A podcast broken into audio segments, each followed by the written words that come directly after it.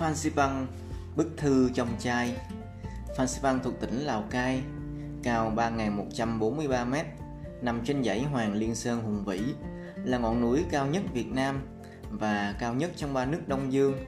Theo tiếng địa phương, đỉnh này được gọi là Hố Sipan, nghĩa là phiến đá khổng lồ chênh vênh.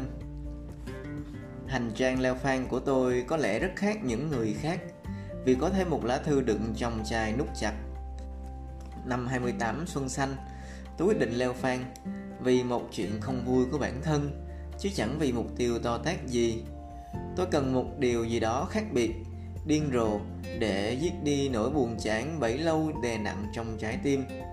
Có ba cung đường chinh phục đỉnh núi, từ bản Cát Cát lên khoảng 37 cây số đường núi, mất khoảng 4 ngày 3 đêm mới tới đỉnh. Từ bản Xín Chải, con đường dốc và nguy hiểm nhất, đi mất 2 ngày một đêm và từ Trạm Tôn, cung đường ngắn nhất khoảng 16 cây số. Ít hiểm trở nhưng cảnh đẹp cũng ít nhất. Leo núi thích hợp vào tháng 9 năm trước cho đến tháng 3 năm sau. Đẹp nhất là khoảng cuối tháng 2 khi các loài hoa trên núi bắt đầu nở rộ khoe sắc. Chúng tôi chọn đi từ bản Cát Cát vì xem xét cả ba cung đường, thấy con đường này là đẹp nhất. Vừa sức với dân văn phòng lại vừa có thời gian để trải nghiệm núi rừng nhất. Người dẫn đoàn và Porter, người khuân vác hành lý đều là người Hơ Mông. Họ có khuôn mặt khắc khổ, bộ trang phục người Mông đen, dáng nhỏ gầy, không mũ, đi dép nhựa có qua chứ không từ đầu đến chân kính mít như chúng tôi. Cả nhóm chuẩn bị đồ đạc lên đường. Lần đầu tiên tôi biết thế nào là miếng bịt gót chân, bịt đầu gối, cái thứ mà từ trước đến giờ. Sau khi đi xe dùng bao nhiêu lần mà tôi vẫn chưa đi chuẩn xác, không biết lấp lót ở trong hay ngoài. Không chỉ mỗi tôi, tất cả mọi người đều lóng nga lóng ngóng. Quần kaki rộng rãi, đôi tất bộ đội màu xanh lá kéo lên cao gần đến đầu gối. Quần bỏ trong tất, đeo bịch đầu gối rồi xỏ vào giày. Đôi giày bộ đội rộng hơn hẳn chân tôi. Mũ tai bèo, đeo ba lô lên cùng một chiếc túi con đựng đồ cá nhân. trông vậy mà nặng, cái ba lô ước 5kg, bên trong mọi đồ đạc đã bọc kín trong túi ni lông 2.200m hoa nở bên đường trời hửng nắng khi chúng tôi rời khỏi ô tô bắt đầu chuyến leo núi từ độ cao hơn 1.200m mấy anh chàng Porter mang đồ trên những chiếc gùi chất cao ngất nghẽo quá đầu dây đều mảnh mai cảm giác như sắp đứt đến nơi.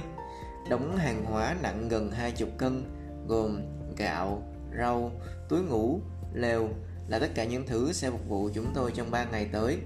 Khi chỉ còn mình ta với núi rừng đại ngàn của dãy hoàng liên sơn hùng vĩ, anh chàng hướng dẫn tên mình đã nhanh nhạy chạy lên phía trước. Con đường sau mưa nhỏ nhất dưới chân và giúp đều lên. Những bước chân ban đầu hăm hở đã bắt đầu trùng bước. Chiếc ba lô khoác trên vai cứ chực kéo theo cả người đều ngã tuột ra về phía sau. Mới chỉ vài bước chân đã thấy có chút trùng trình ngại ngần đường lên là một con mương nước đầy phân bò và bùn nhão. Tôi sạc chân sang hai bên mà đi, tránh bước vào vùng giữa lối, giữ chân khỏi ướt khi chỉ vừa mới bắt đầu.